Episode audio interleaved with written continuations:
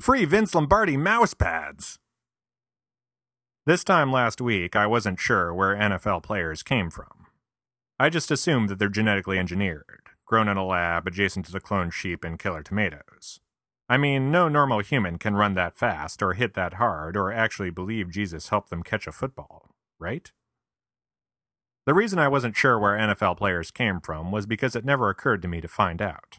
Sure, a quick Google search could tell me, but a quick Google search could also tell me where to find far more interesting things, like pancake recipes, Star Trek trivia, and boobies. A slightly more involved Google search would even find Star Trek boobies pancake recipes. That sounds pretty delicious, actually. All that said, I wasn't opposed to learning more about the NFL. Generally speaking, I am an inquisitive person. There are few things in this world that I am wholly disinterested in. I don't care much for celebrity gossip. I find the fashion world boring. And, oh, right, now that you mention it, professional football is actually one of those things I am wholly disinterested in. Well, shit. So, when an opportunity to attend the 2012 NFL draft presented itself, I said, eh. Then, when my friend said it took place in Radio City Music Hall, I said, oh, architecture. I like architecture. Let's go. The NFL draft is quite the big to do. It's a three day, seven round affair wherein 32 NFL teams choose from a pool of hundreds of potential players for the coming season. This all takes place in a beautiful Art Deco style theater designed by Edward Durell Stone in 1932. I am fairly certain I was the only one there for the architecture. For those of you who don't know how the NFL draft works, me, seven days ago, basically the worst team in the league gets to recruit a player, and then the second worst team gets the next pick, and so on until the team that won the Super Bowl, which I'm told this year was from New York, so go New York, gets the last choice. After all the teams choose, the process repeats itself six more times over the course of three days until everyone is bored to tears.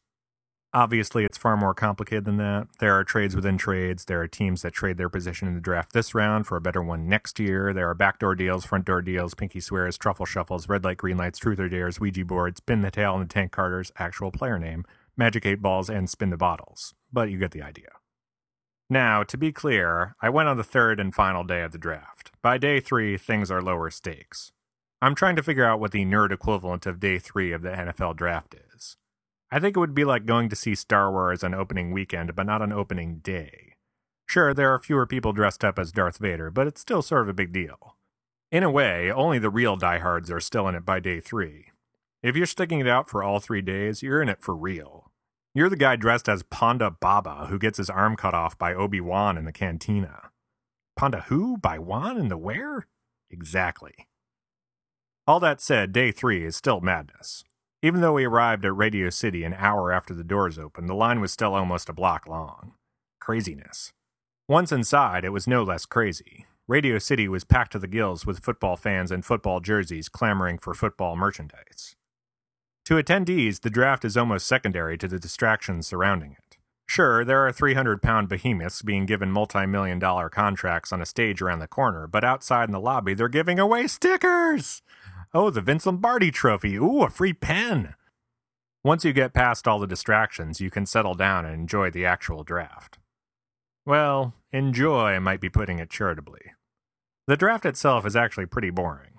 Each team gets five minutes to make a decision, at which point they announce who they've selected, and then the next team gets five minutes to make their decision. This goes on until seven rounds, 32 teams, carry the two, until the heat death of the universe. During the initial rounds of the draft, the players being drafted are actually there. The team's owner makes the announcement, and the drafted player walks up on stage in their tailored suit and proudly holds up the jersey of the team that just nabbed him. Pictures are taken, the audience applauds. Next pick. By day three, draft picks are being inexplicably announced by old ladies to a smattering of applause and booing. It's still a show, though, and goddamn, that is some nice architecture. All in all, whoever is running the NFL is a genius. They've taken a sport that has 32 teams who play 16 games a year and have somehow stretched it into a year round event. It's brilliant. It's diabolical. It's practically an art. They craft these narratives for the players, for the teams. They talk about legacies and rivalries between teams that haven't played each other in literally years. For decades, the draft was a private affair. It took place in a conference room in a hotel in Philadelphia. In 1980, they started televising it and haven't looked back. I do not think I'll be looking back on the draft either. I stayed for a round of picks, I got the gist. I got my picture taken with the Super Bowl trophy, I got a button. I still don't care about football, but at least I now know where NFL players come from. Well, I know where Tank Carter comes from. He's from Texas. Yeah, that seems about right.